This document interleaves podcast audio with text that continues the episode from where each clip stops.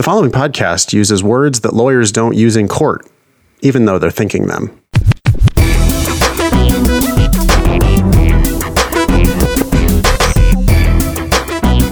Hello, and welcome to episode 295 of the Thinking LSAT podcast. Uh, boy, what did we talk about today on the show, Ben? What did we talk about? Paradox questions, um, more LSAC snafus. They just don't seem to know what they're talking about. Their own policies. Proctor U Yeah. problems, LSAC appeal problems. Um, we had an excuse of the week, and we had a whole bunch of stuff from the mailbag. Yeah. Uh, scheduling issues, GPA stuff. Uh, good news from someone who went to a top law school and is now working at a top law firm. but has three hundred thousand dollars of debt. Yeah. So good and bad news there. Um, anyway, this show is going to air Monday, April twenty sixth. Upcoming events include uh, whoa registration deadline for the June LSAT is on top of us. Uh, Friday, April thirtieth is the last day that you can register for the June LSAT. Uh, so get on it uh, if you're you know within 10 points of your goal, I think you should probably sign up if you if you have any intention of going to law school in 2022. I really think people should be trying to take that June test. Um, I don't normally push people to toward their first LSAT, but I think this is kind of the exception. Like if if you really do want to start law school in 2022, then I really want you to apply in fall of 2021. And if you haven't had any LSATs on record yet, you should get on the grind and try to take that June test. Sure. Because then you've got August as a backup and you can still apply early. Yeah. Otherwise, if August is your first test, it's like you got one shot at it in order to still apply at the beginning of the cycle. Um, so that June test gives you a little bit more breathing room. Yeah. Uh, the June test is going to happen uh, the week of Saturday, June 12th. Anybody who is taking the June LSAT is welcome to sign up for my study group. Uh, it's free. All you need is a Demon free account, which you can get in five seconds at lsatdemon.com. Um, register for it's a recurring class every Thursday on Zoom. Uh, right now it's at 4 p.m. Pacific, 7 p.m. Eastern register for that at lsatdemon.com. Study with me and a whole bunch of other folks who are uh, grinding it out toward the June LSAT. All right, let's dive into the show. Uh, ben, this email came in just as a question or a, a, a, listener email, and uh, I ended up nominating it for Excuse of the Week. Why don't you uh, go ahead and read it? Sure. Nathan and Ben, I am so happy that I found the demon. I applied for a fee waiver and was denied, appealed, Nice. and got it overturned. Signed up for Demon Basic and working my way through everything. I did take the April test, and after listening and watching both of you, I have withdrawn my applications for this cycle and will be reapplying the next cycle. Wow, that's great. She bit the bullet and took the the hard step that everybody seems to resist. I have learned a lot about when to apply and when not to apply. My first LSAT was in January and I got an extremely low score of 134, waiting for my April score to drop on the 28th. I'm going to sign up for the August test and then the October. I will be getting off the Colorado River the day before the June test, but will be with limited internet access. I am hoping that I can save enough money to upgrade to live for the month of July for some additional help. Thank you again, Jennifer. Do you see why I nominated this for Excuse of the Week? Yeah. You're What do you have to say about it? Her excuse for not taking the June test is that she will be getting off the Colorado Colorado River the day before. Um, what's wrong with having a good night's sleep and taking the test the next day? Yeah. I mean, we specifically tell people a couple things. One, don't study the day before the test. So, Yep. last day of your trip, fine. We also only really ask people for one high quality hour a day of studying. So, if you're taking stuff with you on the river, I don't see why you can't be studying for an hour a day in camp or whatever. Um, assuming you're making the LSAT a priority in your life, which is required. I mean, that's just that's that's the price of admission. We we specifically tell people to take every consecutive test once they're ready, right? And you know, she thinks she was ready enough to take the April test. She's waiting for her April score. So our default assumption is you should also take June and also take then August. We also tell people apply at the very beginning of the cycle if you can. And her plan here, you know, she waited a cycle, which is great. She's listening to part of our advice. But her plan here now involves taking the August and then the October test, which October test is not, that's not ideal if you're trying to go to law school the following year. Not to say that it's impossible, but it's not, it's not our, it's not our advice. So, Yeah.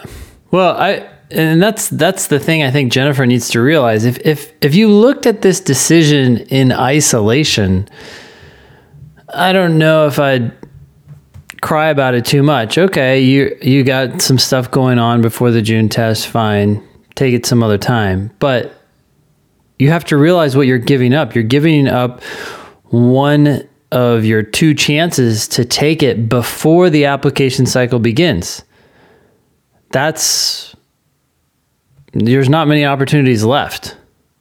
So what what's the trade-off here just so you can Plus, you're not going to make a lot of progress the week before the test anyway.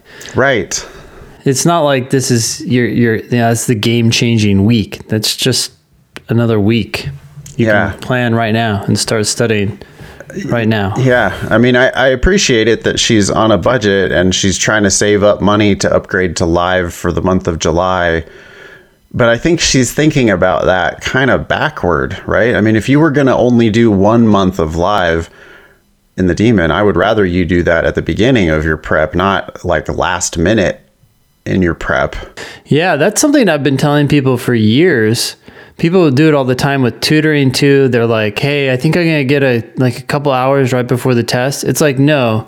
If you can only get two hours of tutoring, not that I even suggest tutoring these days, but if you're gonna get that, get it now. Get yourself going in the right direction so that you can make the most of the time you have between now and Right. the test. Not right before, where you could then learn some.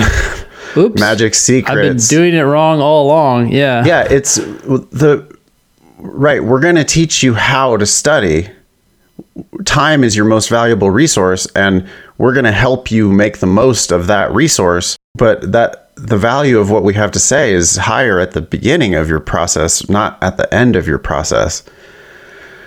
Um, so I'm yeah, I'm just I worry. You know, I want Jennifer to do well, but I'm worried that she's. Uh, gonna wait till the last minute here with you know and like if she doesn't get it done in august then now she's going to be taking the october test and she already listened to our advice and waited one cycle because well it sounds like she was extremely late in the last cycle.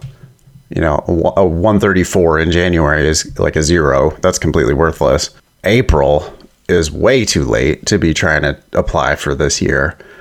Like comedically too late. Tragically too late. So now she like thinks she's early for the next cycle, but she's not. She's like sort of up against it for the next cycle, believe it or not. She was so late for the previous cycle that now she's like still kind of late for the next cycle. And I just think it's an error um, strategically to skip that June test. Good news is, if she's listening to the podcast within a few days of launch, uh, she still has time to sign up for that June test. And uh, I would go ahead and do that if I if I was Jennifer. Yeah. Cool. If, if you have an excuse of the week candidate, you can email help at thinkinglsat.com or you can hit us up on social at thinkinglsat. Find your uh, email on a future show. All right, ready By to way- do a yeah. Yeah. So regarding that invitation, by the way, I know we we we tend to beat you all up for your excuses, but last night in class, someone had a question, and I can't remember the question now, but he was hesitant to explain it because he said uh, it it it sounds like it's an excuse. and I said, "Yeah, I know we we jump all over these excuses, but I much rather you say it here in class and let's unpack your hidden concern and then, you know, blow it out of the water if we need to, than for you to like harbor it and not get rid of it. Right? Like and let's unpack it. Is it a legit concern or is it not? Um and figure out what to do about it. So, if you're struggling with anything, email help at thinkinglsat.com, bite the bullet, and let's decide what to do about what your concern is. Sounds great. Ready to dive into this logical reasoning question? Yeah. This is uh, from test 73, section 2, question 2. Janetta says, increasingly, I've noticed that when a salesperson thanks a customer for making a purchase, the customer also says, thank you, instead of saying, you're welcome. I've even started doing that myself. But when a friend thanks a friend for a favor, the response is always, you're welcome. okay. I'm guessing this is going to turn into a paradox question. Yeah. Janetta didn't actually say, I'm confused. But, you know, if you just think about what Janetta is is saying here, like why is Janetta has to have some sort of a purpose, right? Like what's like what, Janetta? She's just Uh, talking. Well, no, it, it seems apparent that Janetta thinks that this is strange, right? Mm-hmm. I because she has noticed this increasingly. She has noticed it, and she's even started doing it herself, which does imply that she used to be like going into the Safeway and buying stuff, and then the cashier says thank you, and she used to be going, "You're welcome." which is extremely strange. Um, but Janetta thinks it's strange because when a friend thanks a friend for a favor, the response is always "You're welcome." Okay, and I, I really like this question. I, I think because it seems like nat- we have a natural response, right? If Janetta was your friend, what would you say to Janetta? I would say when a friend does a favor for you, there's nothing for the friend to say thank you. Like, well, thank you for letting me give you a favor. Whereas at the store, it seems like you're both helping each other out. Well, yeah. If your buddy picks you up from the airport, they don't get anything out of that. I mean, they they you know the the warm fuzzy feeling, The joy. of, of doing Yeah, your the joy of buddy helping. a favor or whatever. But like they, if your friend picks you up and you're like, "Thank you," they're not going to say thank you for the privilege of letting me go to LAX in traffic No. and pick you up. No. Thank you. Super sarcastically. No, man. Thank you a lot for you know, the last five hours it's that 1 I've in a.m.. the car. Thanks. Yeah. No, they're gonna say, "Nah, you're welcome, man. No problem. Whatever." You know, they're not. They're they're not gonna say. But at the store, eh, so and now we're imagining having a conversation with our friend Janetta, right? Mm-hmm. We're explaining it to Janetta, like, well, Janetta, there's a difference. You see, when you buy something at the store, you're giving them money. They're thanking you for your business. Mm-hmm. They're give you're they're giving you groceries. You're thanking them for the groceries. You're thanking each other because it's a transaction, and a favor is not a transaction like that. These are two different things. And like any normal, rational, just smart, reasonably smart person would have that discussion with Janetta. She's confused, and you're going to just sort of naturally sort her out. Okay. There's no LSAT shit going on here, right? Nope. Just logic. Okay. It's just common sense. It's just basic common sense. I mean, it's not even, people sometimes get afraid of logic. Yeah. right? Like, well, ooh, I don't know. I I always I did I didn't take that formal logic class in college, so I'm bad at logic. No, you're not. This is common sense. It's just common sense. Actually, maybe they should be afraid of logic, right? Most people are illogical. But anyways, Yeah, but and here, I mean, but that's that's what you're like that's a big part of the job of a lawyer is to just sort of make it make sense. Like you're going to be the one person who's going to actually understand shit. Mm-hmm. And Janetta, your friend Janetta, she's probably super sweet and funny and charming. She's not that bright, you know? And you're going to just be like, "Hey, Janetta, well, you, and you have to explain it to her. But you know, Janetta, there's a difference between doing a favor and buying something at the store. anyway, which one of the following, if true, most helps to explain the discrepancy that Janetta observes in people's responses? So it does indeed turn out to be a paradox question. On a paradox question, I think of it in two steps. What's the mystery? Then how do we understand this mystery or what's what you know we're looking for an explanation for this mystery. Yeah, and you've already answered. But we've those- already done it. Yeah, you've already answered those two questions. which which you should if you're properly tuned into LSAT logical reasoning. Yeah, you did it ben automatically right? Mm-hmm. It's it's like you looked at Janetta's statement and you were like oh Janetta's confused. This is probably a paradox question.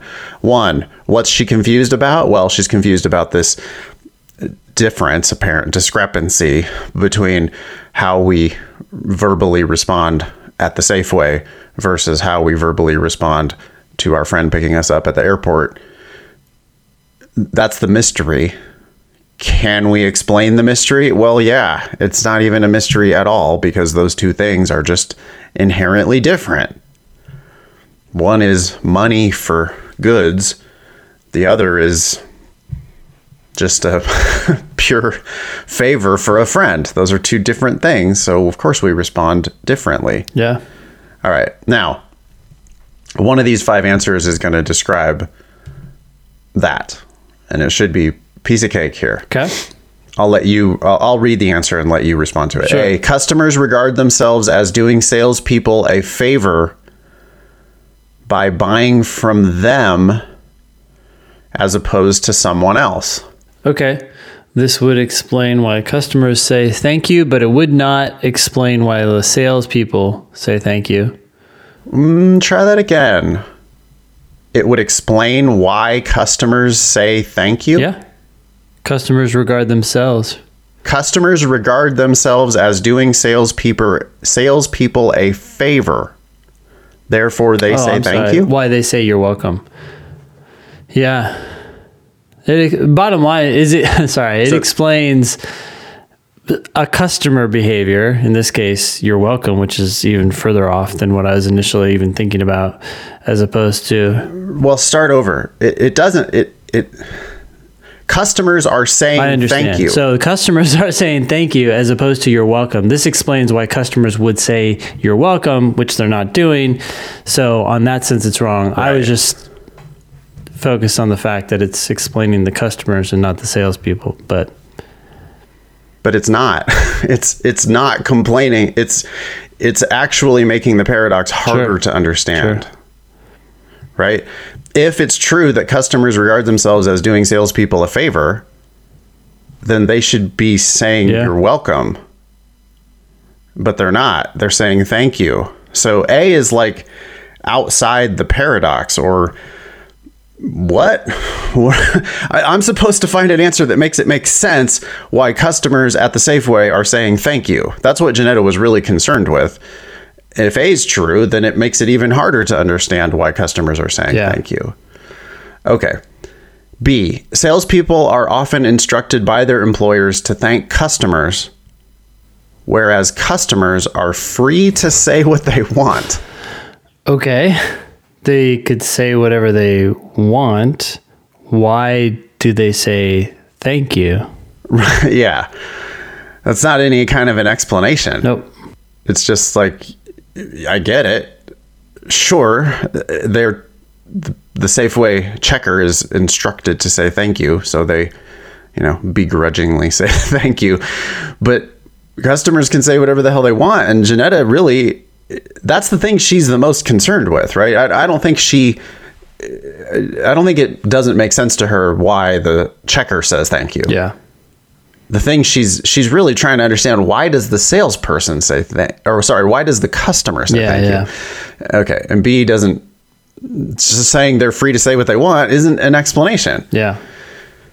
B, uh, sorry, C. Uh, salespeople do not regard customers who buy from them as doing them a favor. Okay. So if they don't regard customers as doing them a favor, why are they saying thank you? Regardless, it doesn't explain why customers say thank you, which is, as you were saying, her main concern. Yeah, I, again, I see C as like only making it hard. Like, well, then if C's true, salespeople mm-hmm. don't regard customers who buy from them as doing them a favor, then maybe they wouldn't say thank you. Yeah. Not only that, but why are customers saying thank you? Good. Uh, D, the way that people respond to being thanked is generally determined by habit rather than by conscious decision. Okay. But why do they have this habit? Right. It doesn't explain why they're saying thank you. I I wouldn't be surprised to learn that that was the most commonly chosen wrong answer. Yeah, because it hides the assumption that their habit is to say thank you. And so people make that assumption and then see like, "Oh, it's explain it's explaining that behavior." On the new uh, right, on the surface it seems like an explanation. It's like, "Oh, well, the reason why is because it's out of habit, you see." Yeah. Rather than a conscious decision. It's just a habitual thing. But when you ask the follow up question, the follow up question, okay, but how did that become a habit? Yeah. Like, why is that the habit rather than you're welcome being the habit?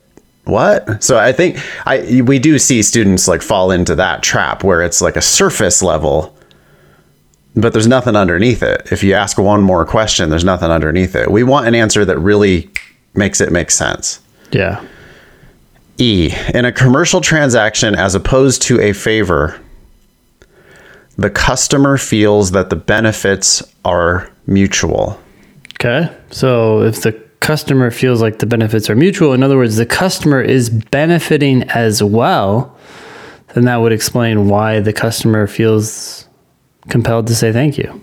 But Ben, I, the words commercial transaction never appear in Janetta's argument. I didn't pick it because it didn't say commercial transaction. Oh, that's a good point. Let's go through them again. um, yeah, I mean, we're talking about a salesperson and a customer.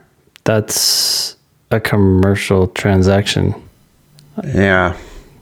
I, Words have meaning beyond the word them the word itself, right? Like yeah, what is a commercial transaction or even if the word commercial scares you off, yeah, what is a transaction?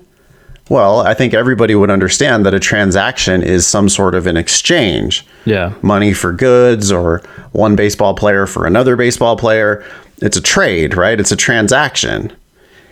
And eh, so in a commercial transaction, which a salesperson and a customer at a store, they are making a transaction. It says a purchase. A purchase is a transaction. yeah, Okay, so that is it's on target. Like we are talking about a commercial transaction and then it says as opposed to a favor, which is that's the perfect beginning for an answer, right? Because it's a, it's like well, on the one hand in a transaction and on the other hand in a favor, and these are different, you see. yeah, Because in the commercial transaction, the customer feels that the benefits are mutual as opposed to a favor where they don't.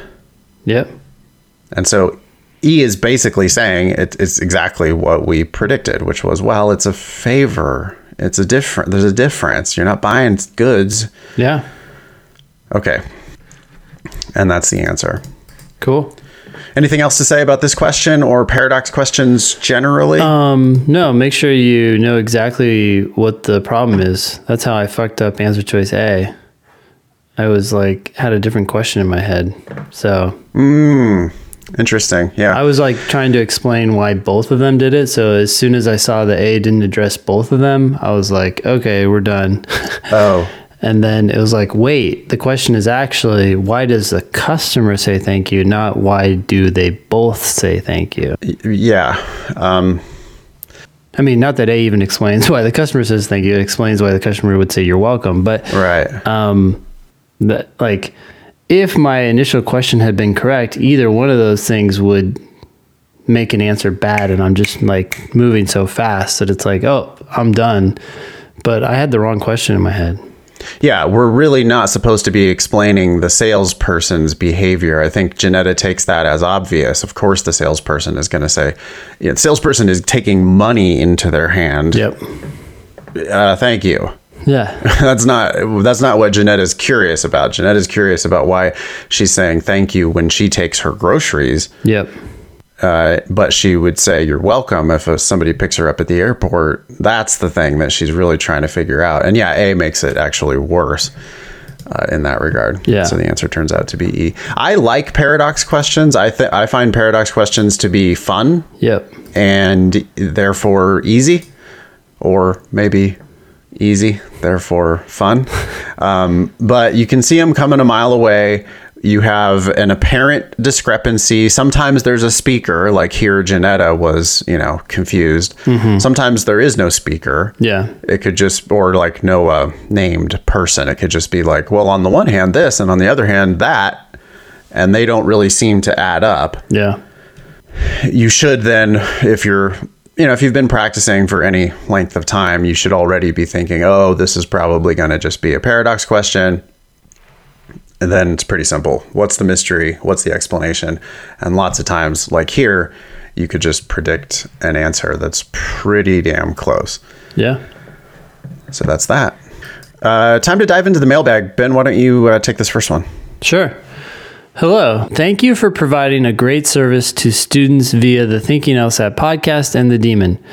What can I do and or tell myself to make sure I am processing each word of a given problem in an exacting manner on the LSAT? I've noticed a failure to do this has tripped me up here and there across sections in recent practice. I know there is no magic bean you can give me for this. Right now, I'm mentally at a place where I hear Nathan's voice go, That's not lawyer shit. And then Ben's voice go, But forgive yourself and move on. Interesting. I've managed to stop myself from making a few similar mistakes by, shocker, slowing down and rereading. I'm wondering if this essentially summarizes the advice you might give, or if there's something else I should consider as well. So the question is so I just want to clarify this. Make sure I'm processing each word of a given problem in an exacting manner. I, I think some of this does come with experience. Like you read a sentence, you think you understand it precisely, and then you get burned, and then you go back and you see what word or phrase you treated loosely, right? That you should have more carefully noticed or paid attention to. That said, one test for me or a litmus te- litmus test for me is whether I I clearly see what the sentence is saying and sometimes when that clarity is not there that is what invites me to go back into the sentence and dig around a little bit more. Are, are we talking about most people? Are we only talking about some of them? Was this even mentioned? For example. Yeah, I mean, I would say it's always a test of reading comprehension. Mm-hmm. Like, uh, there's a section called reading comp, but LR and games are also tests of your reading comprehension because lawyers largely read. I mean, that's what they do every single day is read and write. And if you miss questions on the LSAT, uh, Ben, what do you think? What percentage of all mistakes on LSAT questions come from misreading? That's a good question. And this is I'll take the over on whatever you say. Okay. Um, this is just my gut sense, not based on any study, obviously, but I would say that most people, when they're starting out, um, it's probably 60 40. In other words, 60% of your mistakes are coming from misreading, 40% are misunderstanding of logic. But then I would say that that percentage increases over time. Hmm. In other words, as people understand the rules and like, oh, oh, okay, I get it, I get it, some means at least one, those logical errors go away. And it's fundamentally a misunderstanding of what was said. Yeah. I, we'd have to do some, I mean, some science, I suppose, to, to try to figure this out. I was going to say it's more like 90%. I mean, you literally can't miss on reading comp, especially, right? Mm-hmm. If you read the passage and you read the question and you read the right answer and you read the wrong answer, you can't miss the question. Like, it's if you read it properly, there's only one possible right answer. Now, sure, there's hard ones, but I'm I- think 90% of those questions are easy. And if you missed any of those, it's probably because you just didn't read something right. I mean, you either read the passage poorly, the question poorly, the wrong and then you have to you have to make two reading errors to miss the question. You had to misread the right answer that you didn't pick and you have to also misread the wrong answer that you did pick. Yeah. And it's just it's not lawyer shit. That is not what lawyers do. Lawyers read every word on the page. Lawyers are super annoying to do business with because they're going to catch every single thing you have wrong in your document. And you do. Like the MBAs have their contract all ready to go. You know, oh, here's our deal. We got it. It's all perfect. Let's go. And the lawyer's like, hold on a 2nd mm-hmm. What?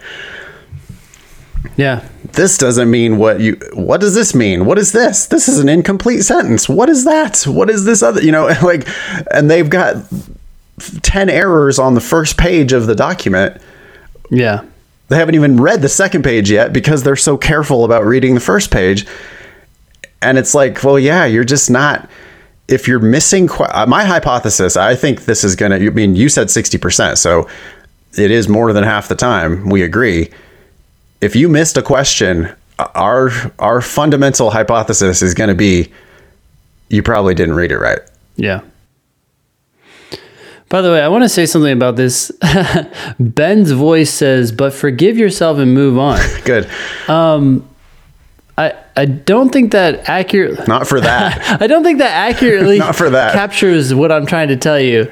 There's a difference between forgiving yourself and moving on, like okay, on to net or whatever's next, and forgiving your like not beating yourself up, but instead focusing on learning from that mistake. That's what I I feel like when people are angry or something like that, they're like not focusing on the solution. They're like upset with something that's already said and done. It's like it's over. So now let's focus on what we can do to avoid that in the future. Forgive yourself and move on to me sounds like for, forget about it. No, don't forget about it.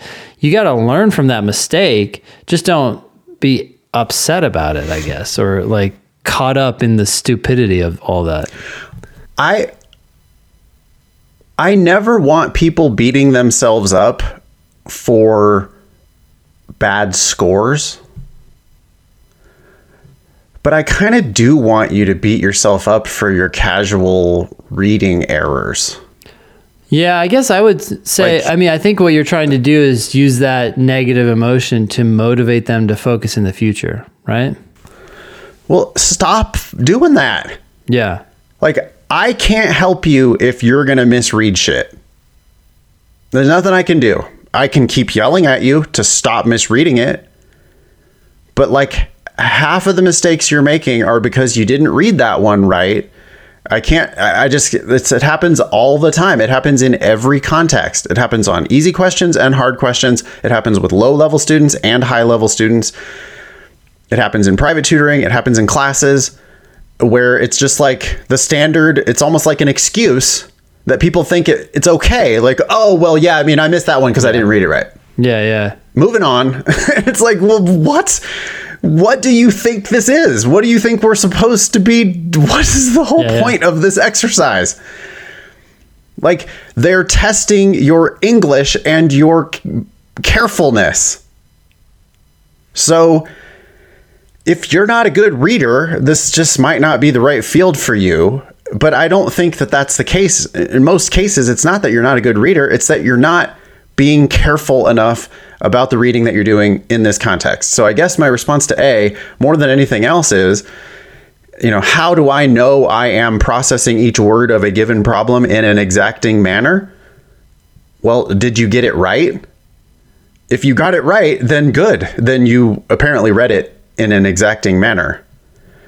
When you missed it, then it's like I'm saying at least three quarters of the time, the reason why you missed it is because you made at least one and probably two, maybe more than two, reading errors.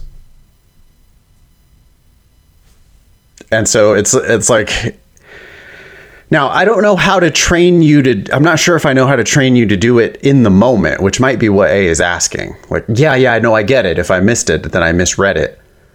But how do I know that I am reading it in the in the moment. Well, that's where I was saying, do you clearly see what is being said? Because if I don't feel like I can clarify it in my own head, I can't visualize it clearly, then that's a signal to me that I'm either missing something from from the sentence or the sentence is inherently vague, which does happen sometimes, but that's a conscious decision I'm coming to as I complete the sentence. Like I'm like, "Oh, well, that word is a little vague. And so this person could mean this or they could mean that, but I'm aware of that as opposed to being unaware of that because there's a lot of times where you could be like, hey, what exactly is being said here? And then you go back and it is said and then you know yeah. it and other people don't. Yeah. yeah. Maybe as an example, Ben, going back to um, Janetta in the logical reasoning question we just had, yeah. right? Janetta goes, increasingly, I've noticed that when a salesperson thanks a customer for making a purchase, the customer also says thank you instead of saying you're welcome. Okay, stop there. We don't, Ben, if you don't have that in front of you, what did Janetta just say? That's all right. I don't have it in front of me. She just said that the person who's uh, the customer who's buying the good is saying thank you rather than you're welcome. Yeah, uh, you've like without having the page in front of you, without just like parroting, like rereading mm-hmm. it to me, mm-hmm. Mm-hmm. you've internalized it enough to understand, right? A, a parent, and and also I think you would get like Janetta had started with increasingly, right? So yeah, she seems to be like this is a trend that she has noticed. Mm-hmm. She seems confused. And I, I don't know. So maybe that's one test here for A is like, well, can you cover it up or can you turn it turn if you turned away and thought about explaining it to a friend, would you be able to explain what was just said? If not, you have no business going on to the next thing that Janetta says. Yeah, and it's often not instantaneous. Like I right. think that that sometimes messes people up because they like feel that they need to be able to regurgitate what was said instantaneously. And I do find that there's a little bit of processing going on. It's like it takes a half second for me to turn those words into a visualization and then turn around and start describing what I'm seeing in my head. I mean, this happens all the time. Someone tells you a story, you go and you tell it to someone else, and how many times have we all said, "Well, I don't know exactly what I what the person said, but the idea was they they weren't happy with this." Like yeah. that's because your brain got the fundamental message. You got the image in your head, even though you don't remember the exact words that were used to express that anger or disappointment or whatever. That's what's happening to me as I'm taking the test. I'm reading the words and then translating them into yeah. an idea.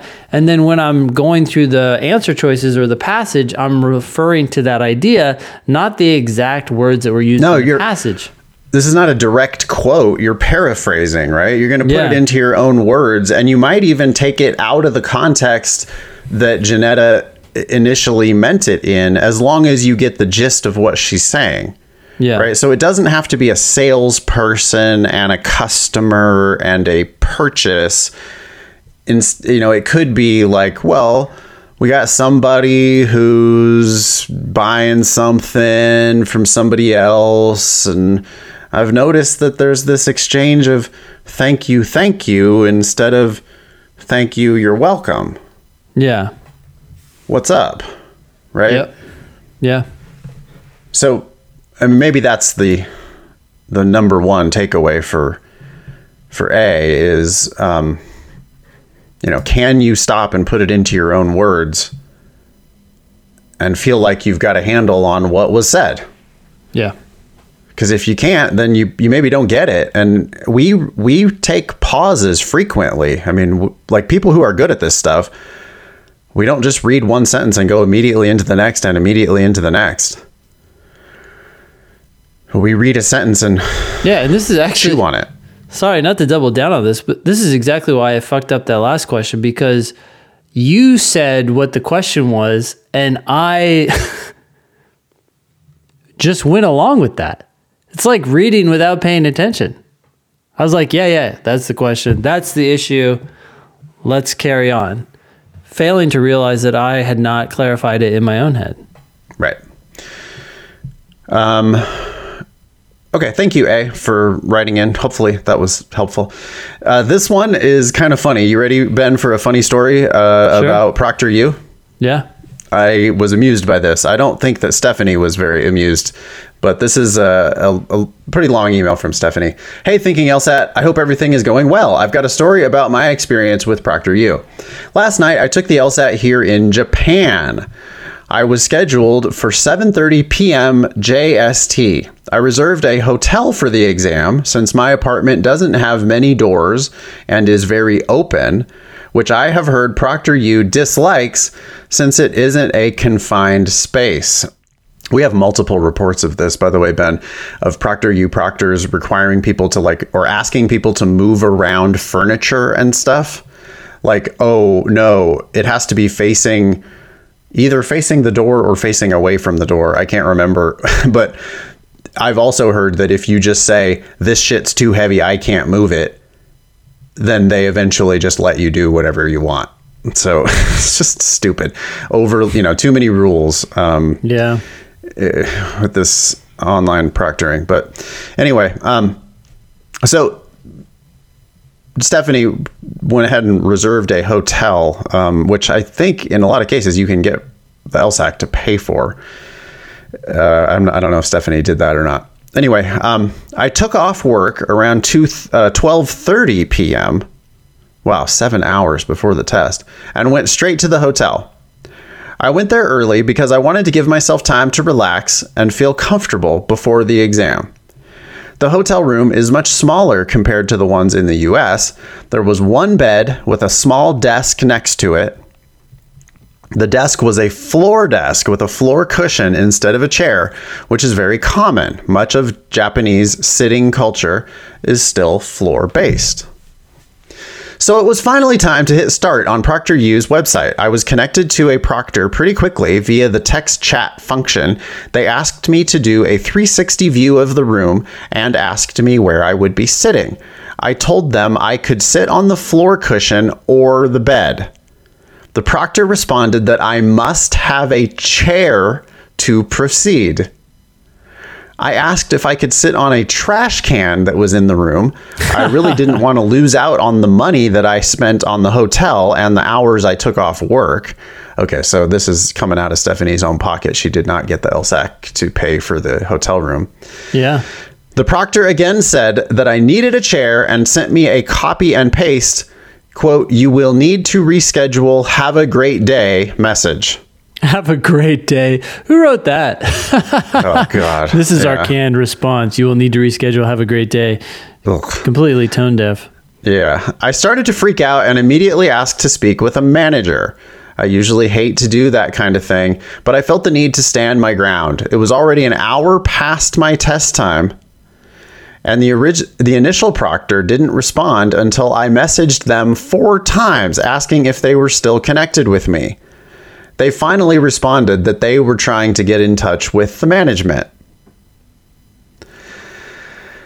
I'm curious, Ben. What is 730 JST in like uh, EST? Do you know the translation? Uh, no, but let's take a look. All right, I'll keep reading. You can maybe look that up. About Uh, 45 that's- minutes later. Yeah, I got it. Oh, you got it? What is it? That's 6:30 a.m. Eastern time. Okay, so yeah, we don't expect LSAC to actually be in the office, although they only offer the test like three days per what? It's three days every, Every eight months, or month uh, sorry, uh, eight times a year. month and a half. Yeah, Yeah, you could have people on call, right? I could have somebody there, maybe. Anyway, about 45 minutes later, so now we're an hour and 45 after the scheduled start time for Stephanie, a new proctor was added to the chat. I explained the situation to them, and they told me again that I couldn't take the exam sitting on the cushion or the bed. Apparently, LSAC set this guideline. I started to get very upset and cried. The new proctor then said that they needed to contact LSAC to get a waiver for me to take the exam on the bed. It was now two hours after my exam should have started. The new proctor kept me updated every couple minutes to let me know that LSAC had not yet responded. About 30 minutes later, the new proctor received approval from LSAC that I could take the exam while sitting on the bed. So now, wait, that's two and a half hours after 7:30 That's 9 a.m. Eastern time. 9 a.m. So 9 a.m. Somebody rolls into the LSAC headquarters. like, wait, what? We got a we got a What? student I in have a thousand messages from Japan. okay, um, kind of seems like what happened. Uh, it's I mean you know that it's exactly 9 a.m. Eastern. Yeah. All right. Uh, I asked if I could use the restroom before the test started, and the proctor allowed me to do so. Then everything went on as if nothing was different. I don't understand why someone needs a chair. I feel like this is very discriminatory. I personally don't have a chair in my apartment. Uh, again, here in Japan, I have floor cushions. With a chair, I could hide Ben underneath and cheat. But with a bed that lays flat on the floor without any space between the bed and the floor, I couldn't hide anyone. Hopefully you will all you all will help me to understand why LSAC would require a chair. All in all, I am glad that I was able to take the exam, but I don't think I performed my best. Thanks for the podcast and for creating the demon. Best, Stephanie. And then I told her that it was going to go on the show, and so she uh, responded with a follow up. Uh, I did some searching on LSAC's website and found their Q&A about where should I take the test and it does mention a hard surface but nothing about a chair. Quote, choose a quiet, well-lit, private work area where you can complete the test without interruption. A hard work surface is required. It is very important to have a strong and stable internet connection in order to have a successful remote testing experience. Ensure that your workspace is clean and clear of all prohibited items. Your entire face must be clearly visible throughout the test. Once you begin testing, do not move out of view of the webcam or change working environments until the test is over. So it doesn't actually mention a chair on the information that was provided to the test taker. This is very lawyerly, by the way, of Stephanie to be like digging up the the actual text. Um, not that it did anything for her in the moment. Yeah. Okay, I did want to ask you about this, Ben. Um, she says, I'm wondering if I should lodge a complaint with LSAC. There are two types of complaints or two options for the type of complaint you're going to lodge. So it's either an official complaint or a not official complaint. Okay. All right. Yeah. And it's it's radio buttons. You have to pick Okay. official complaint or not official complaint. Okay. Official complaint. Please investigate my issue and concerns. They've got and capitalized there.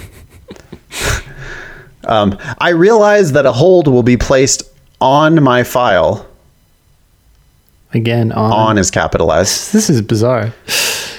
It is bizarre, which may delay the reporting of my LSAT score and CAS law school reports. And they've got of and and capitalized. So on, of, and and.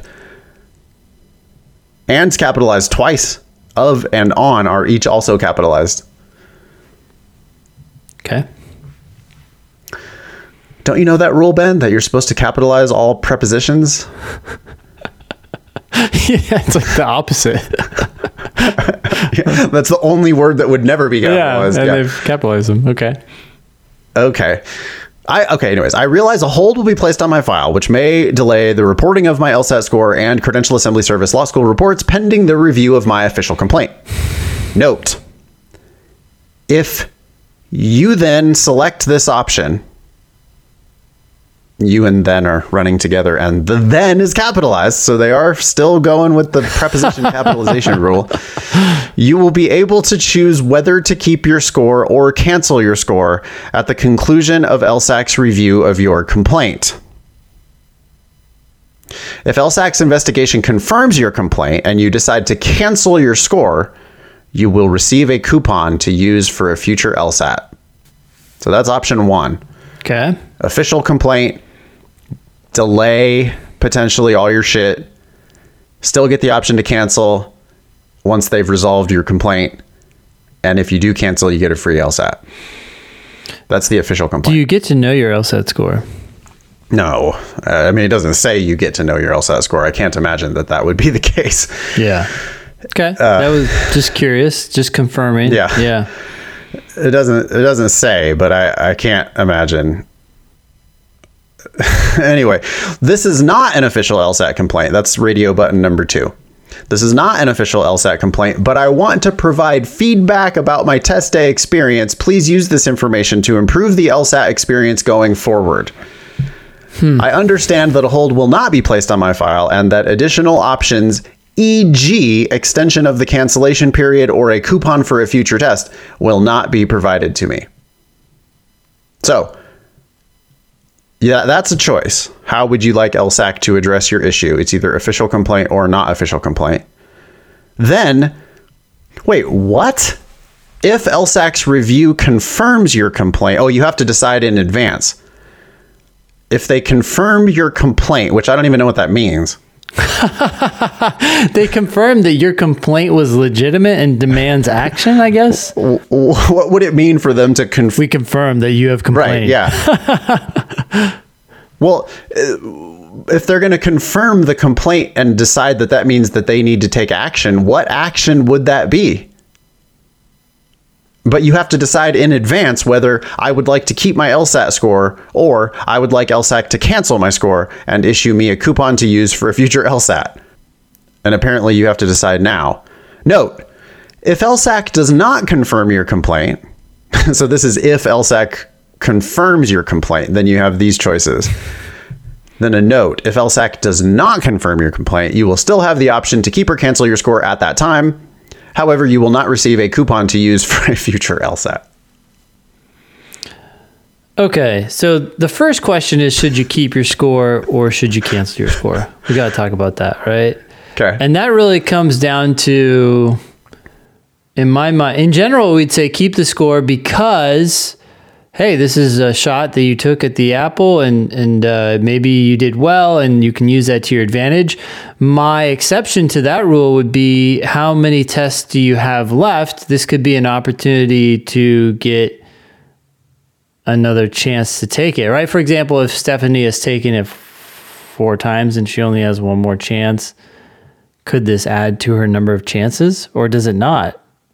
Because it is a canceled score with an option to take it again. That still counts against your your limit, right? They're like they're so they have overly complicated rules to begin with, right? Yeah. If they eliminated the test limit, that would really help because it would just Yeah. then we wouldn't even have to be talking about this. Well, does it Yeah. count or does it not count? If I cancel because they fucked up, like you confirm my complaint and I cancel my score, surely that shouldn't count against the test limits.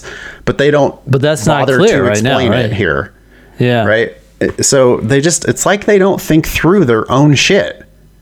Well, and this is so poorly written. It's just a uh-huh. bizarre experience compared to the test, which is so precise. Right.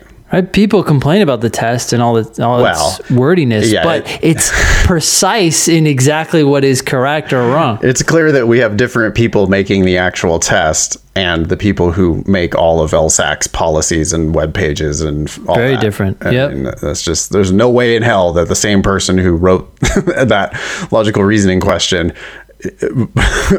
approved of capitalizing all the prepositions in this web form. Um, the I wouldn't. I have no idea how to answer this. It's ridiculous. Um, as far as the difference between an official complaint and not an official complaint, it seems like the only real difference is you get delayed potential delay of your score, delay of your CAS reports. Yep. Which, as we record on April 20th Shouldn't matter. of 2021, it shouldn't matter. That's what I told Stephanie. Is like, well, the delay doesn't matter to you. Because you're applying Happy 420, by the way. this set, you know, this cycle. I mean, this, Yeah. this upcoming cycle as opposed to the current cycle. Right. So who cares? Unless Stephanie has lost her mind and is trying to get into law school this Yep. fall, which she absolutely should not be, then she doesn't care about that delay.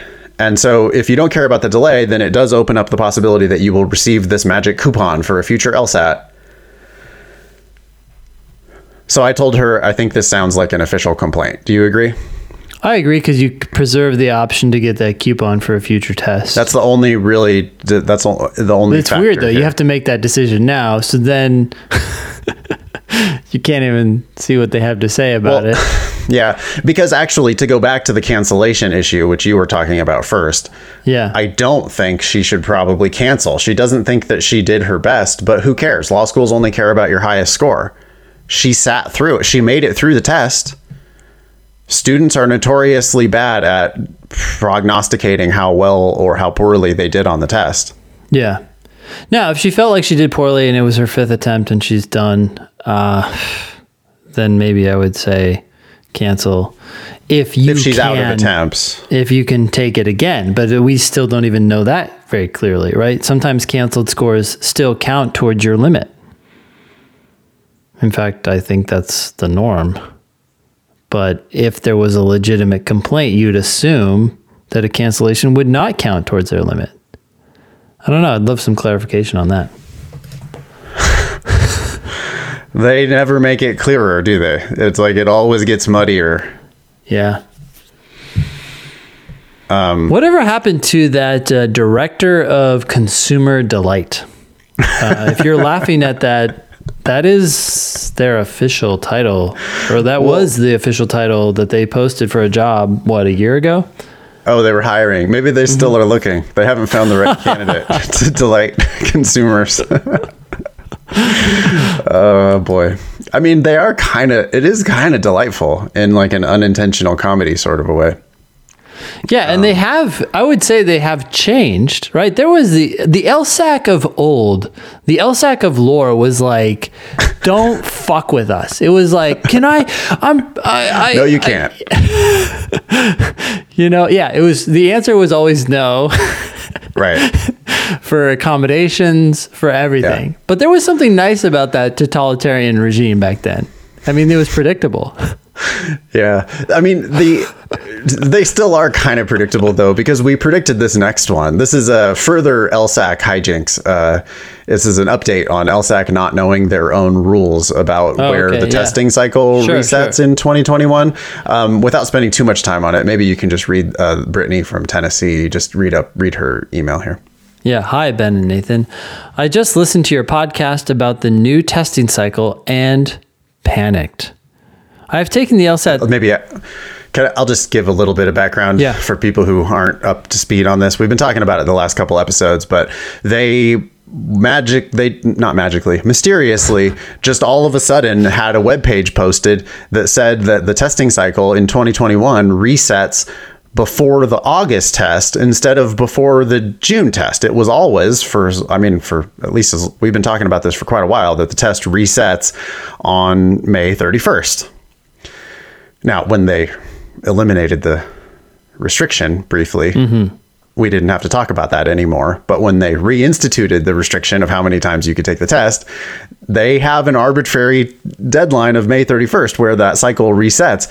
They somehow just changed it without telling anybody, well, without you know really any announcement or whatever. And so we've got all these panicking students that we're trying to help. Um, and so that's what Brittany is panicking about. Okay. uh, whether she's going to be allowed to take the June test. Why did she sign her name Brittany from Tennessee? People need to start doing that more often, I guess. Just tell us like where that. you're from. Yeah. I like that. I just listened to your podcast about the new testing cycle and panicked. I have taken the test, the LSAT, three times in the past cycle. She took it October, November, and February. And was planning on taking the June test to hopefully get off the wait list. Okay, yeah, so she's hit her three time max in a cycle, and now that cycle has been extended to August. So she can't take it in June based on this new reset. I have been studying, but have been waiting to sign up until closer to the deadline in case I miraculously got off the wait list before then. Okay. I would just commit to it. After, I would commit to getting off the. I would. I mean, our response to you're on the wait list Yeah. is good. Withdraw. yeah. Whatever. A wait list is you're not admitted. Withdraw. Reapply the next cycle. Yeah, you, you're you're not going to get anything good, right? You're Right. if you're getting off the wait list, they're like, yeah, sure, sure, come to our school for full freight or even half freight is bad. That's the problem. Is Imagine you're trying to date someone, and their response is, uh, "Well, I've got this boyfriend." Mm, you know, uh, you could maybe you could be on the wait list in case I ever break up with him. That's not the offer you want. No. Right? That's like okay, never mind. I'm going to go back to the drawing board. like you you might reapply next cycle if you discover that she did break up with him, but if not, you there's other options out there in the world and you know, you could also work on yourself in the meantime and try again in a few months. But you don't need to just be sitting there on the wait list waiting to get in. I, I think it's really rare that people actually. I don't think you want if now if it's Harvard, may, maybe. But if it's whatever you know regional school in Tennessee, or if it's University of Tennessee, even which is a good law school, but not a f- wonderful, fantastic law school. Mm-hmm. If you get in off the wait list, they're going to be like, "Yeah, pay us forty thousand dollars a year." I don't think that's what you want. yeah, Anyway, she does want to take the June test, regardless. which would be great for applying this coming cycle, right?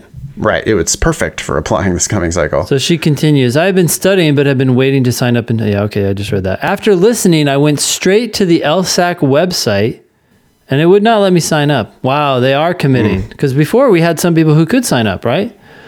Yeah, wait for it. I am in tears. Oh, we've had two people cry this episode. It says test taking limitation reached and then has a link for the test taker policy. I am planning on call I'm planning on calling LSAC this morning to express my anger and see what they say. Any other suggestions? Do you think LSAC will change their policy? Kindest regards, Brittany from Tennessee. Thank you for the kind regards. I asked what happened. Yeah, of course, we want to know what you uh, what happened. Hi, Nathan. the me. representative had no idea how the rule had even changed. I had explained to her. I had, I had to explain it to her and why it was a big deal. She then just told me to file an appeal. I immediately filed a strongly worded appeal and was approved within three hours for me to take the June exam.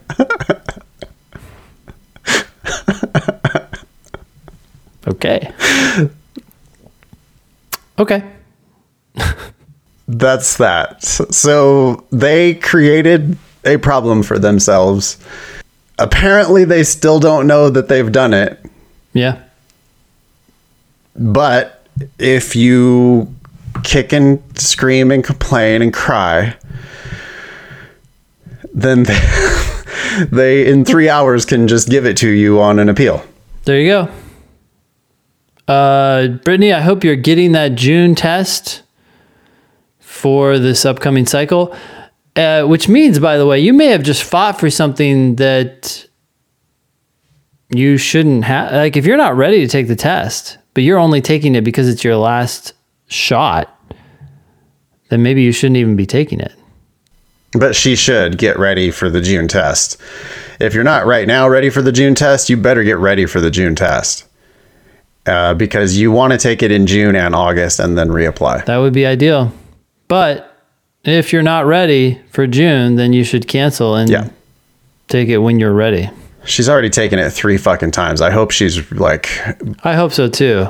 Uh, but I could see someone doing that and not having their best score on record or even close. yeah, well, especially the type of people who think it's good to sneak in off the wait list at the last minute. Yeah. Not not to shit on Brittany from Tennessee because I know she's like well-meaning and all that, but it's like you, yeah, you you need to get ready. You, you need to work hard. You need to make sure you knock June out of the park. Uh, you should also sign up for August as a backup, and you should apply in the very beginning of September for the next cycle. Uh, if you do that, much better things are going to happen to you than if you squeak in off the wait list. It's lazy. It's just lazy Yeah. to squeak in off the wait list at the last minute. Like, uh, law does not reward laziness. And I just don't think it's going to work out the way you think it's going to work out if that's how you begin your legal career. Uh, all right, we got a whole bunch more emails. Hey, Ben and Nathan, hope all is well. I'm a first year undergraduate student hoping to go to law school. I've been listening to your podcast for a few months and I absolutely love it. Thank you. I was hoping if you could talk about what younger listeners, like freshmen and sophomores in college, can do to prepare for the LSAT. I want to start studying ASAP, but I was wondering if you might think uh, sorry, if you think it might be too early, since I won't be taking the LSAT for at least another two years. I'm worried that studying for this long period of time might exhaust me, or I might simply forget the material. I would appreciate some advice on how to train myself for the LSAT in the next few years before I actually start studying for the exam. P.S. I read on LSAC's website that they count A plus as 4.33 in UGPA. I was wondering if that is true or not because I've been busting my ass to get those A pluses. Uh, book recommendations are also highly appreciated. Best wishes, S. What do you want to say to S, a first year undergraduate student who wants to start the LSAT grind? We've gotten this email or a similar kind of email recently. Uh, it just kind of surprises me. I guess these people really plan ahead. I would first make sure you really want to go to law school. And then once, are you going to know that in the next two years? I mean, can you know that now? we always go down that rabbit hole. We don't advocate anybody to go to law school, but it's a fact that a lot of people do go to law school, and I think we have to acknowledge that it is the right decision for some people. That's not really our job to decide. I think our advice is probably best if we just assume that this is the right path for us, having noted that we don't know whether it's whether it is or not. I'm just surprised We've- because it's I think so we've just done the discussion too many times. Yes, you're very young. It's too early for you to decide you want to be a lawyer. I hope you pick some other career path. Okay. That said, Well, we've also done this discussion a million times. I mean, why why are you planning to do the test so far out? If you're going to take the test, take it when you're ready. It's good for 5 years. right. So uh, exactly. And I think that's the thing that S hasn't quite gotten yet from listening to the podcast is if the test is good for 5 years, then you don't really need to wait for at least another 2 years before you take the test and it might be that your freshman year or your sophomore year is the best time for you to study. I mean, sometimes those are the hardest years of college, but sometimes those are the easiest years of college. I think frequently they are the least busy years of college.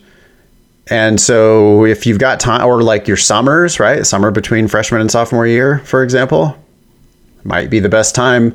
You're going to take some shitty job or something. I had a really stupid like warehouse job my summer between my freshman and sophomore year. Wasn't good for anything, you know, make $9 an hour. There's no point in doing that if you have better shit to do and studying for the LSAT is certainly better shit to do. So, yeah, I wouldn't be against S starting the prep process now, getting to the point where they're happy with their scores, practice scores, and then just get the official test out of the way. You could focus on your grades for your junior and senior year instead of trying to balance your grades and your LSAT prep for your junior and senior year.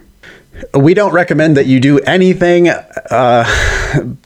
other than LSAT prep if you're trying to prep for the LSAT. We do recommend reading generally.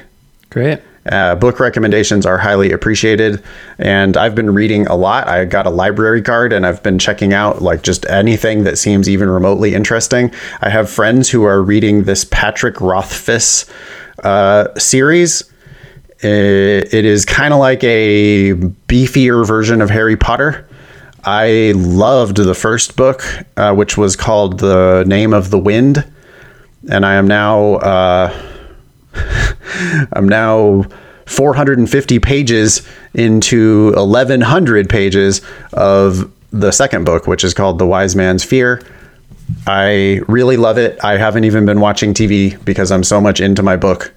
And that's more than anything, that's what you need to be looking for. Like, so my, my global book recommendation is I mean, I'm happy to tell you what I'm reading, but you might hate it but if you you'll know you've found the right book when it's the one that where you you choose it instead of Netflix or you've got it on your nightstand and you end up reading for I, I go to bed and I read for like two hours before I go to sleep sometimes because I'm just mm. into my book. Yeah. And that's what we're looking for. So um, I, I have a really wide tastes. I read fiction and nonfiction and all sorts of different stuff. But uh, I will try to throw out more of those book recommendations as we go along since I'm uh, fired up about reading these days. Yeah, yeah. Cool. Cool. Um, as far as the A plus thing, I don't know. I don't know about those technicalities. I feel like that seems new. Yeah. I haven't ever heard of anybody saying they had a 4.2 LSAC GPA. I mean, only in only recently have I heard people say I have a four I have a 4.03 LSAC GPA. Hmm. But I have heard people say that. Oh. So apparently A pluses do count. I mean, and it says on LSAC's website now, not that that necessarily means that it is real, but it says on their website that an A plus counts as a 4.33. Um, if I were you, S, I might screenshot that and date it and put it in a folder because you know you might be you might find yourself four years from now appealing if they change their policy or whatever that seems to be the way things are working now with the LSAC is that they have shifting policies and you might get denied by default. I mean, they actually have a history of doing this. This is what they used to do with accommodations deny everybody and then have an appeal process. Mm-hmm. That seems to be what's going on right now with can I take the June test as my fourth attempt? Yeah. right? It's like the website is just not letting you register. Yeah. So you're denied. Yeah. And then, oh, just appeal. And then three hours later, they're like, yep, no problem. Well, I can just see S, you know, I, I like the screen grab option there. Like put it, put it in a file. Yeah. If you got an A plus this term, put that screenshot that because four years from now, you might be like, Hey, I got that A plus relying on your website, which said at the time that you count that as a 4.33. Yeah and you're going to win on appeal, uh, I think. Or at least having that evidence in your pocket is going to increase your chances. I know that this is like some weird dark fantasy, but I'm only making that hypothesis based on, you know, and I'm not saying that is going to happen. I'm saying it's possible that that will happen. And that's based on my knowledge of. Well, it's not a lot of prep now and it makes your job a lot yeah, easier. Quick screenshot. Yeah, absolutely. Gather evidence. Absolutely. All right, you want to take this next one? Thank you, S. Sure. Hi, Ben and Nathan. I hope you are both well. I started studying for the LSAT about two months ago. One month with the Demon and one month with the Demon Basic subscription. I'm assuming that's Demon free, maybe. Oh yeah, Demon free. Um, okay, so if, there's a lot there. I mean, I think you can actually do like a full month worth of prep with the resources that are just in maybe more than a month. I mean, there's like there's multiple classes you can watch. There's yeah. three tests you can take. There's there's a lot there. Yeah.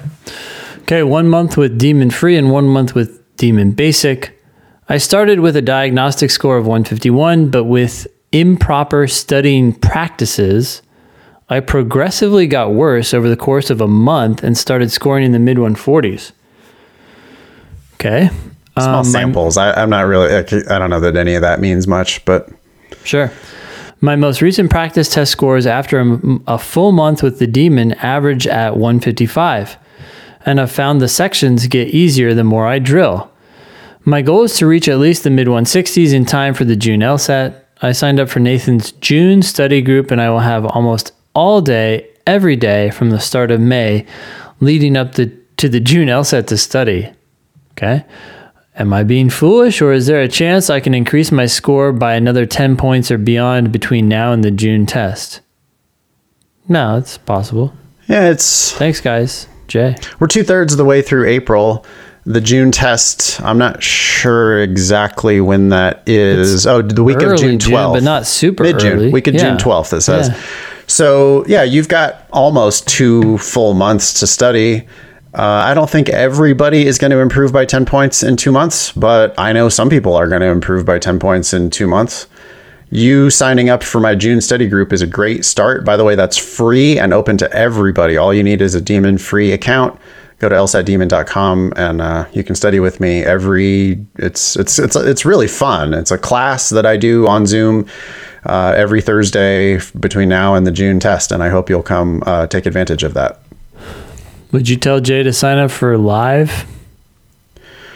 Well, I mean, I mean, he's free all day. True. Every day. Now, I don't want you, if, if you do do that, Jay, I I mean, if you upgrade to live, and I don't want to make this just this c- commercial, but um it's a free podcast. We are going to talk about our product. Well, we okay, sell. you can talk about it as a commercial, but I, I, I run into this problem all the time, and that is like the cost of going for uh, it's just so cheap compared to all the other I factors agree. involved. I'm, I'm sorry, I don't know what to say. I, mean, people can hate us for it, but like eh, you have this time. If you don't use it as effectively as you could, you're going to be spending more time and money later. Yeah. I, I don't know. It's tough. Live Demon Live costs two hundred ninety five dollars a month, Jay. And if you really are going to be studying all day every day, I think that that two ninety five a month would be a crazily good investment to maximize your study time between now and the June test.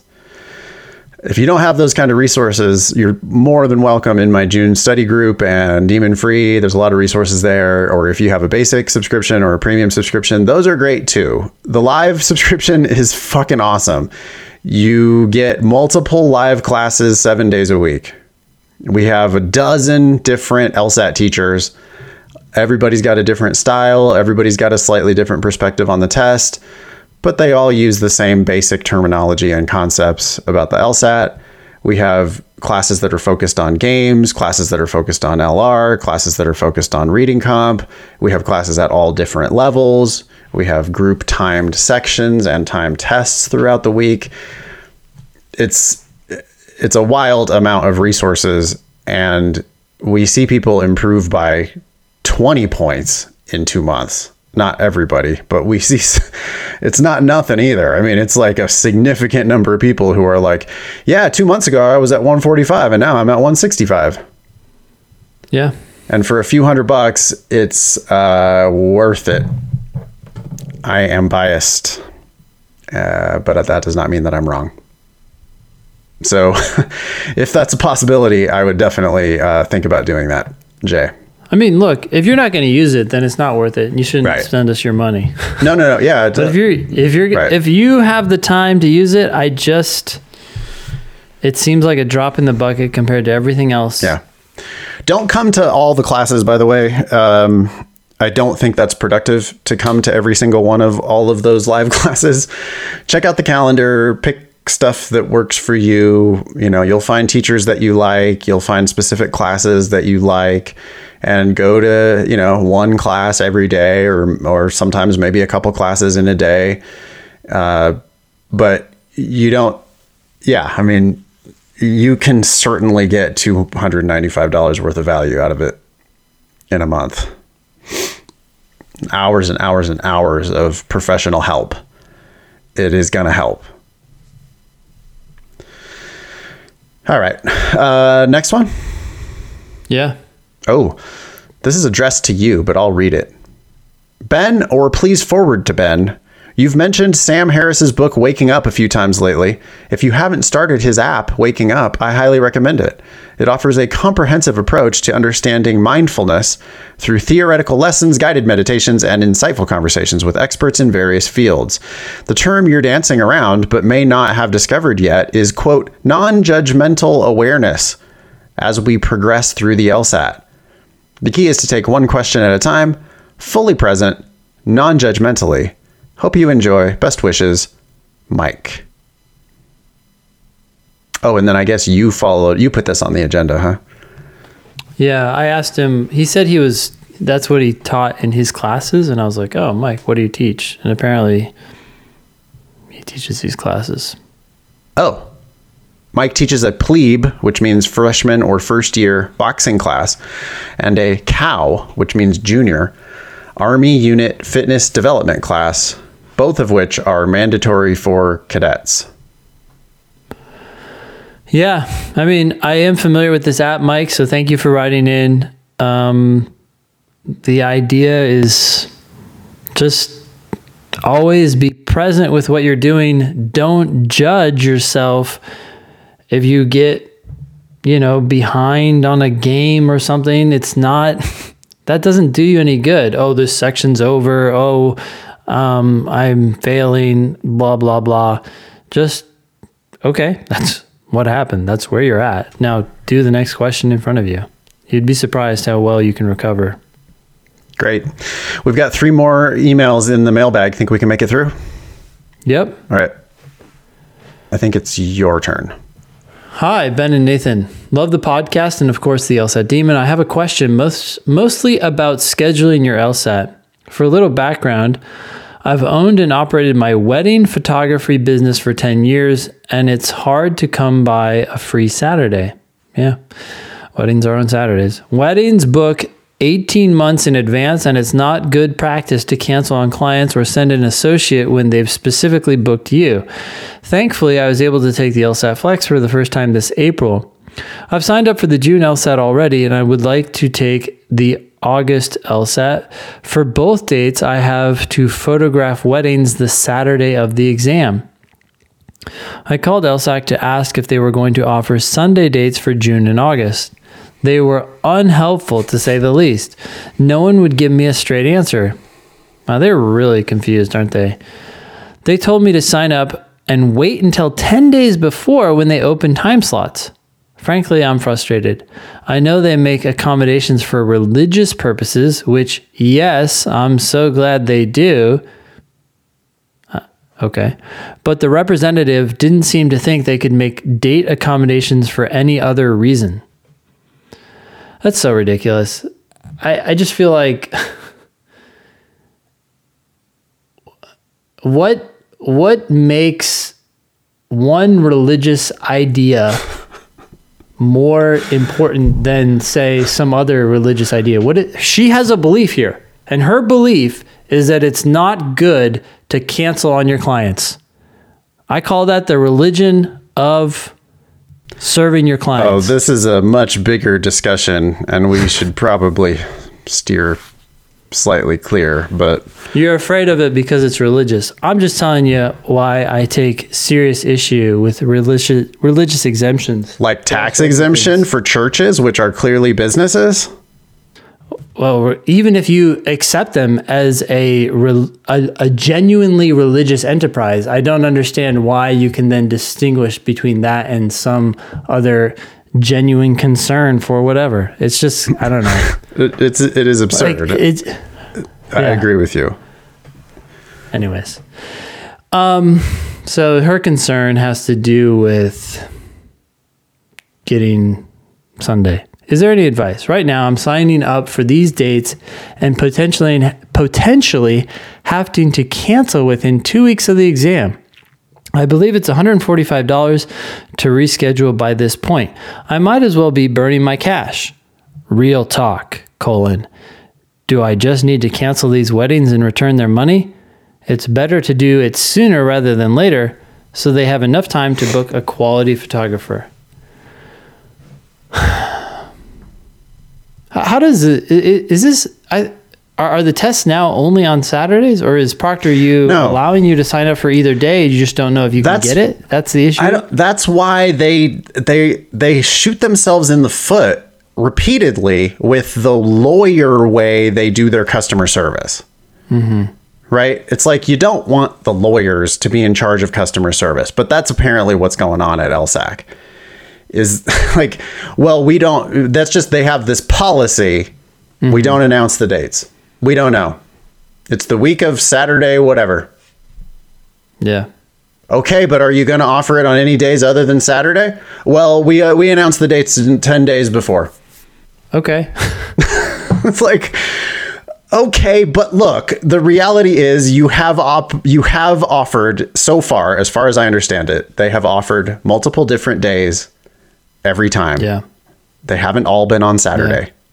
There are there is such a thing as Saturday Sabbath observers, by the way, and they're always going to offer an exception for those people. Erin, I think you should just go ahead and declare yourself a Saturday Sabbath observer if that's what it comes down to. But they're going to have other days. I'm pretty sure they're going to have other days. I mean, I, you can't hold me to that like legally or whatever, but I know that in this last cycle, people took it on Saturday, Sunday, and Tuesday they could just fucking say we're going to offer it on two or three days that week. Well, I'm sorry to go back to this re- religious exemption thing, but it just bugs me that someone can have a religious belief that they can't take it on Saturday and they're going to make an exception for that, but you can't have a belief that you're not going to screw your clients and that's not enough. I, I just I just absolutely hate the distinction between beliefs. They're both beliefs. Yeah. Anyways, sorry. I agree, a thousand percent. I, I'm mad about their customer service. I just don't know why they don't go ahead and say it's gonna it's gonna be two or three days during that week. If if they said that, Erin wouldn't have a problem anymore because she's a wedding photographer. She's worried specifically about Saturdays. Erin, I think you can comfortably assume that they are going to offer it on a couple other days that week. I think that's very likely. No, you do not need to cancel these weddings right now. You can plan on doing those weddings. It's going to be fine. They're going to probably offer them on other days. Worst, I mean, I can't imagine they're going to do this, but if they did just only have it on Saturday, I think there there is still the I'm sure there's a religious exemption for that.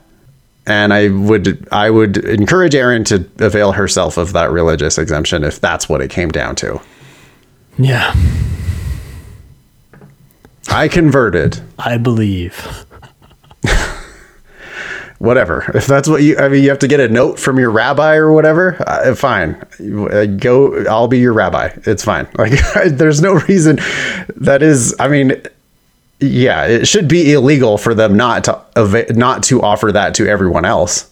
It's like fine, like we can have a debate about religion, and fine, you can make these exemptions. I just don't understand why they're restrictive. It just gets into the like mess of deciding which beliefs are legit, and it's annoying. Oh, that's not a that's not a valid um, uh, rabbi note. Yes. it's like oh oh okay. You tell me what is then. Okay, ready for a happy story? Yeah, with double spaces, I'm ready. Ooh, that is true. This person is in law school at a top 10 uh, school and uh, is using two spaces between sentences. That might be what they're tr- training them to do at this top 10 law school, but it looks incorrect to me these days. Okay. Antiquated, but I don't know. Law is antiquated. Hey, Ben and Nathan, I'm emailing you to thank you, but I'm warning you read this email on your show at your own risk. If you do, it might mislead your listeners. I first emailed you guys over four years ago. I had a below, uh, sorry, I had below a 3.0 GPA. I was working for a construction company, and I wasn't even sure I could get into law school. You told me to try, so I did. It was good advice. After listening to the podcast and studying for a few months, I got a 180. Scoreboard. This is a splitter, somebody with like a 2.9 and a 180. Then I listened to your advice again and applied to a bunch of law schools. You were right again. I got into a few schools, and I even got a couple of scholarships. Then I made the worst decision imaginable. I ignored your advice and paid for law school. Instead of taking half a scholarship to the big state school in my home state or a full ride to the small, kind of bad law school in my hometown, I chose to go to one of the top 14 law schools that let me in. I looked at the employment numbers at the schools where I got scholarships and thought, if I end up at the bottom of the class, I'm getting a free law degree that is worth what I paid for it, which is zero. I figured I was better off paying to go to a school where 100% of the graduates become lawyers than going for free to a school where 35% of the graduates become lawyers. He later clarified and said, well, actually, maybe it was more like 50% at those schools. After all, I didn't do so hot in undergrad, and I figured I wouldn't do so hot in law school either. Fast forward three years, and my prediction couldn't have been more wrong. I'm at the top of my class. I'm on the law review board. I'm starting a Ninth Circuit clerkship this fall. And after that, I'm working at a big law firm making New York money in a smaller, cooler city. Cooler than New York? Mm. I know 10 million New Yorkers who would disagree. All of my wildest law school dreams have come true. Things could not have gone better. Okay. Okay, so it worked out. Well, one thing could have gone better. I have a whole house worth of student loans, and that sucks. Maybe I would have been better off being at the top of my class at a kind of bad law school with no debt. But I'm also going to get to do crazy cool jobs that don't hire students from law schools with bar passage rates of 50%. So the jury is still out on whether I'll regret my decision. Either way, I have you guys to thank. I wouldn't have gone to law school without you, and I definitely wouldn't have gone to a fancy law school that gets students fancy clerkships and fancy firm jobs. Your podcast changed my life. You can decide for yourselves whether you think you changed my life for better or for worse. Talk to me after three years of practice, and then and then we can decide whether you think your life is better or worse for going to law school and practicing law. Like I said, read this on your podcast at your own risk. Someone might hear this and think, yeah, I'll be just like that guy and be at the top of my class and get my dream job and pay off all those loans. Bad plan. I got incredibly lucky, and in hindsight, things could have turned out terribly. I'm grateful it worked out, but for 99.99% of people, the right answer is don't pay for law school. So it's funny. He's still giving the advice, even though he didn't follow that advice, and it worked out fine for him. but he's probably looking at the $300,000 student loan bills that he has for the rest of his life. I was considering, um, I, I don't think he wants these names in there. So it's uh, He doesn't. I mean, he's sent, some we might read this on the show. Pacific Northwest regional schools. Oh, got it. Uh, there were later emails. I just, I don't. Or redacted top 10 law school full price. Also got into another uh, top 10 law school, but my wife didn't want to move.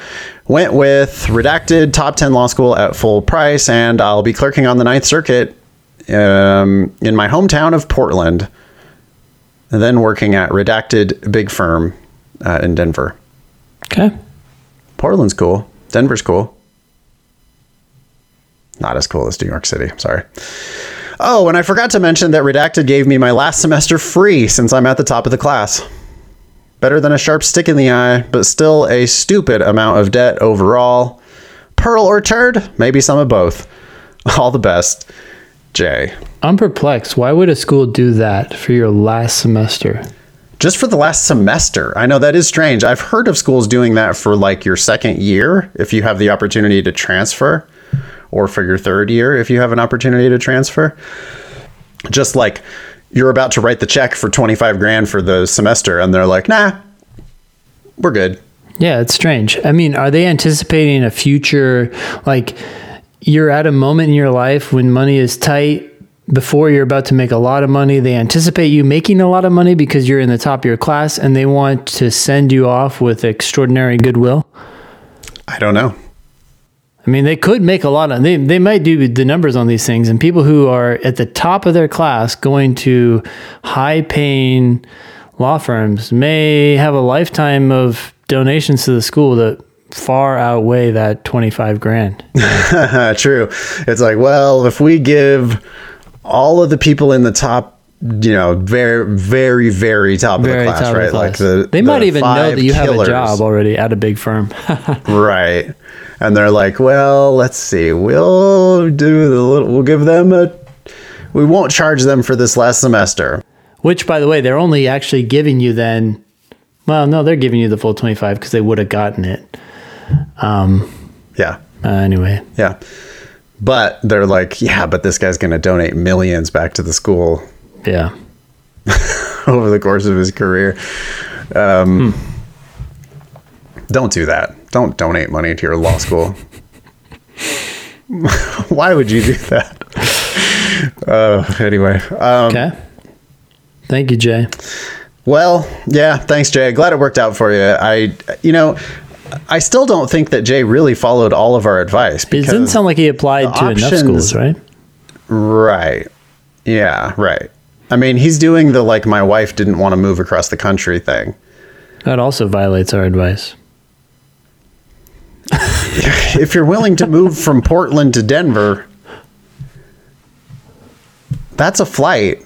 I mean, it's not like what- it's like a what a two and a half hour flight probably from Portland to Denver. Yeah. It's a five hour flight from Portland to New York City.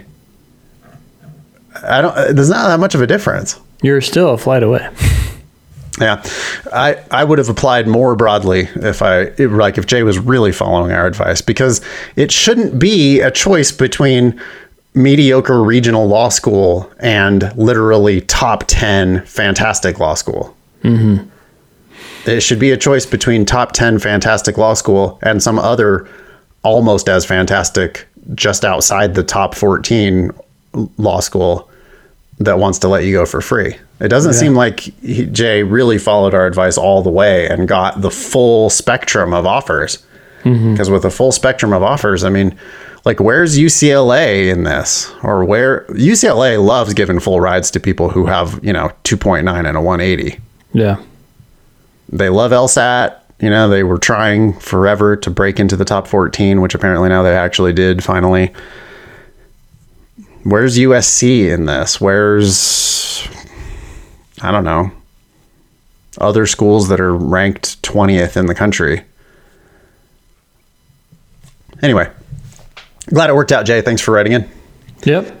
Last one? This yeah, this next one. Greetings, thinking LSAT. I'm a junior undergraduate student who plans on applying to law school for the fall of 2022 semester. Okay. Currently, I'm in the beginning stages of writing my personal statement for the schools I plan on applying to. Seems a bit early for that, but okay. Sure. I plan on primarily applying to law schools in the New England and New York area. A short list of some schools I plan on applying to would be Northeastern University, Boston College, Boston University, University of New Hampshire, University of Connecticut, and Fordham. The prompts consists the prompts consist of speaking to my character, what significant experiences have led me to develop an interest in the study of law, why am I why I am motivated to study law, how I've prepared so far, and what skills I can contribute to the profession. Wow, this person's really digging into the personal statement and all those prompts. I believe that speaking to some of the uh, adver- speaking to some of the adversities and how I overcame them would answer these prompts sufficiently. Okay. Can I, agree? I'm gonna. yeah. I went back and forth a few times with A on some uh, on a few things. Sure. A's first email kept referring to it as an adversity statement. Whoa. So he he or she really thought of this as a like a challenge Yeah. Well, I was like, what the fuck's an adversity statement? I've never heard of an adversity statement before. Is this something that a school is specifically Yeah. asking you for an adversity statement? I've heard of a personal statement. I've heard of a diversity, Diversity statement, statement. yeah. I have not heard of an adversity statement. What is that? yeah. And he's like, oh, no, I, I meant personal statement. But I wanted to speak, I wanted to, and he, he keeps coming back to, I want to talk about all of these adversities that I have dealt with in my life. But I thought it was really telling that he was calling it an adversity statement. Yeah, he's really merged that idea.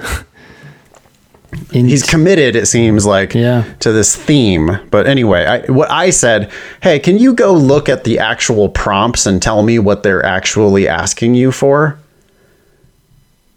notice that not one of them says adversity that you have overcome right now it does say you know they're asking for your character and significant experiences and sure you could address those by talking about adversities but they didn't ask you for trauma so you know i would hesitate before i would just immediately default to giving them trauma think about this: when you meet someone for a job interview, do they say, "Tell us about your suffering"?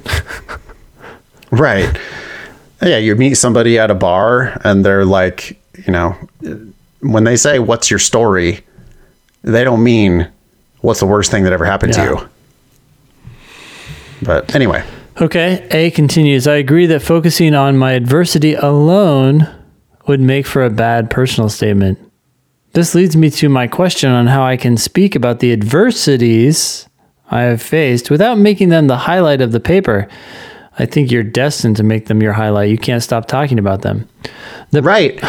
It's like, I know that I shouldn't only focus on the adversity, but how do I talk about the adversity without it's like what? Why are you why do you keep returning to this?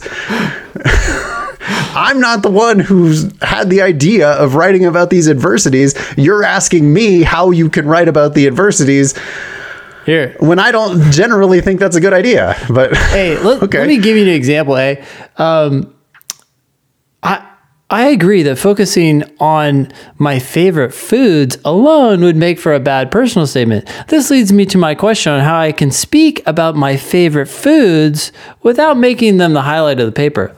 Why? Why are you talking about your favorite foods? no one asked for that.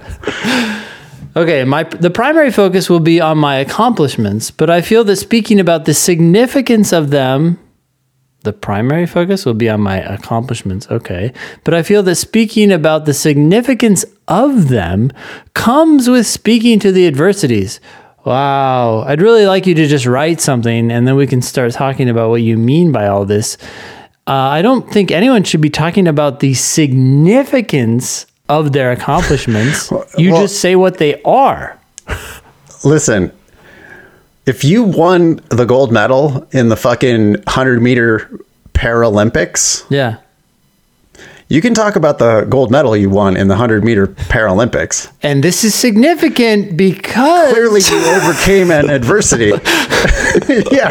You don't need to explain to me that you have one leg and that's how you qual you know that and that that was a challenge and you had to learn how to run super fast with only one leg and that's how you you know it's like the achievement speaks for itself Well, that's a, that's true for so many achievements. When you even talk at work about some mundane challenge you resolved, it becomes self-evident why it was significant because we see the problem that was resolved. Yeah, I think it's almost like all achievements speak like, for themselves. oh, this is important because it, yeah, it it, it increased. I increased the sales at my car dealership by eighty percent. but wait, Nathan, why is that? What, what's the significance of that? Why? Who cares? Yeah, no one's ever going to ask you that. They're going to be like, oh. Instead, they're going to immediately infer all of the amazing qualities you're bringing to the table, or all of the. I mean, they also know that that probably wasn't easy. Yeah. You know, they they're gonna they're they're gonna fill in so many blanks for you. If you have achievements to talk about, I would talk about those achievements because they just make people make so many positive inferences. Whereas the second you start telling me about some adversity, I'm not making any positive inferences from that. Instead, I'm making negative inferences like, oh, wow, this person went through a lot. Boy, they could still be carrying some of that with them. Sometimes certain people just seem to attract trouble, you know, troubling shit. Uh, I don't know. It's it's not the it's just not the direction that you want to lead somebody in. Okay. A continues, my college journey, that's itself concerning. It's not a journey, you just went to school, has been unique with the adversities that have led me to this point in time. college is now a journey. Apparently, it's unique, a one of a kind, and it's been filled Listen, with literally every single person who's applying to law school went to college. It's not a journey. I mean, it is a journey only in the most trivial sense, and it is unique only in the most trivial sense. and it doesn't So stop with that. It doesn't have to be laden with adversities. And even if it is, you shouldn't be focusing on them. You should be. Nobody wants to hear about that shit. about how you Nobody won. wants to hear about your baggage. Yeah. I would want to speak to once. I also don't love this use of this. I the the preposition to. He keeps talking about how he speaks to things. Right. Well, he's yeah, he's got this very stilted, overly formal style, and I would encourage him to just be more conversational. I want to speak to your law school debt. Um, I w- I want. I would want to speak to once been having been yeah, or once being, having yeah. been a student who dealt with homelessness due to drug abuse and mental health issues within my family, recently losing one of my parents before moving to college. Uh, I mean, that sucks, but I, I don't see how that's going to help win over the admissions committee. I would primarily want to talk about the accomplishments that came with the motivation to work for a better future and hopefully help others through my profession. That's going to come across as suspect. Accomplishments that I Well, the hopefully help others through my profession is just like this wish casting. It's not. It, it's not. It's not a fact. I mean, okay, it's a fact that you want that, but it is far from a fact that you're going to actually ever do that. And so I don't. I'm not that interested in that. I'm interested in what you've actually done. And you know, to this point in this whole email, I know that uh, Jay went to college or A went to college. And I know that A had some tough shit in his childhood. But having some tough shit in your childhood and going to college does not make you a kick ass lawyer. So it's like, what else you Yep. got? Like, what are the facts that actually support your case? accomplishments that I want to speak on would be my growth as a student, going from a high school GPA of 1.9 to a college GPA of 3.6, and being a first generation graduate of high school and soon to be college graduate. Uh, these span a, a lot of time, and I would prefer that you talk about accomplishments that have happened in the last two years. It, it, that said, it is a fact that I don't hate. I, I actually quite like the 1.9 G, high school GPA, but a 3.6 college GPA. I, I like that fact too. Although I'm, I'm, is this a personal statement or just an addendum? Like, Uh, I could see. No, I mean, well, uh, you have to have a personal statement. So, what are you going to write about? I'm I'm getting the sense. Well, no, uh, not the sense. This is a junior undergraduate student who's trying to go to law school right after college.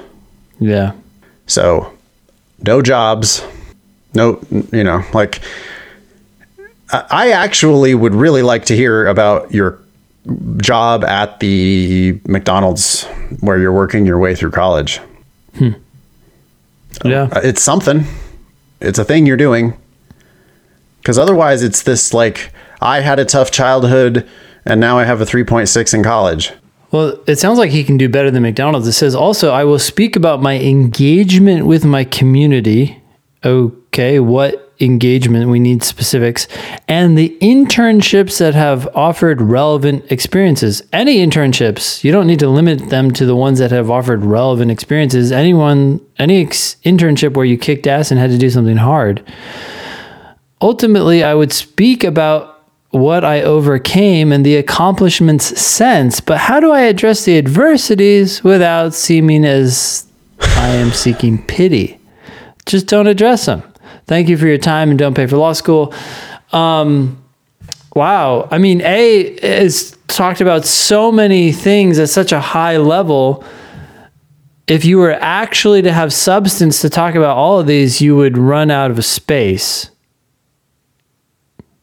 right? So I need specifics. I need I need examples from your internships, for example. That will take up your entire personal statement and you'll be done. Yeah, talk about the good shit you have done. Because right now, I don't have anything to latch onto. Like, if I'm trying to sell A as a kick ass law student and lawyer, what facts can I muster to try to make that case?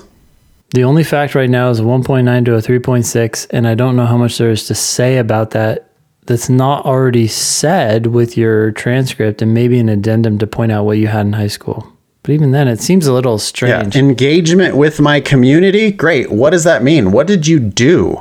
What have you done to help your community? Internships that have offered relevant experiences? Fine. What did you do there? What have you done? What is the work that you have done? I need to see you working. I need to see you winning. I, I just, it's, I'm, I'm really worried here that A is so focused on, I have to talk about these unique life lessons of having homelessness and drug abuse and mental health issues in my, in my family. I just don't, I'm not, those aren't selling points to me. I, I'm not, like I can you imagine Ben being like, "Oh, well, this guy we know he's going to be a kick-ass lawyer and donate money back to the school." And the reason why we know that is that his parents had drug abuse and mental health issues, and one of them died. Yeah. That's not an argument. That's that that's just not that doesn't that doesn't rationally make any sense. There's no like because this guy has drug addiction in his family, therefore he's a good lawyer.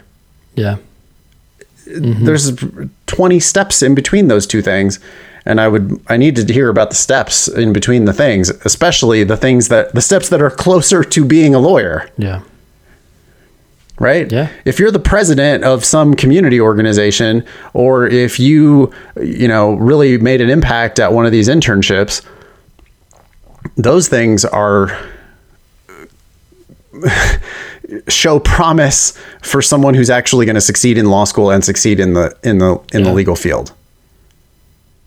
But all the trauma and your your parent dying and all that stuff, all that's just I, I can't imagine a a scenario in which it's like, oh well, we know he's going to do awesome because you know his his parents his one of his parents died. Yeah.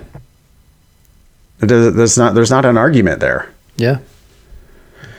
Anyway, thanks, A. Um, if you want to write us back with, you know, like a polished uh, version of what you think is a good personal statement, um, send it to help at thinkinglsat.com. And uh, we, we get too many of those that we haven't really been doing very many of them on the show lately, but I'd be curious about this one to see where he tries to go with this. Um,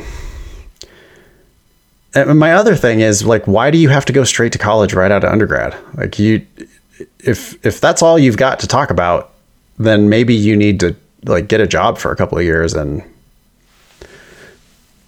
work and like do you know achieve some stuff in the in yeah, the yeah. real world, not yeah. just college.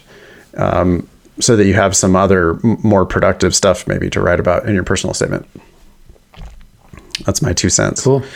Um, all right, you can be LSAT famous. Uh, get on an upcoming show by emailing help at thinkinglsat.com. If you have any questions about the demon, we have an awesome uh, help uh, staff there, help at lsatdemon.com. That was episode 295 of the Thinking LSAT podcast. Thanks all y'all for listening. Nice knowing you. Don't pay for law school.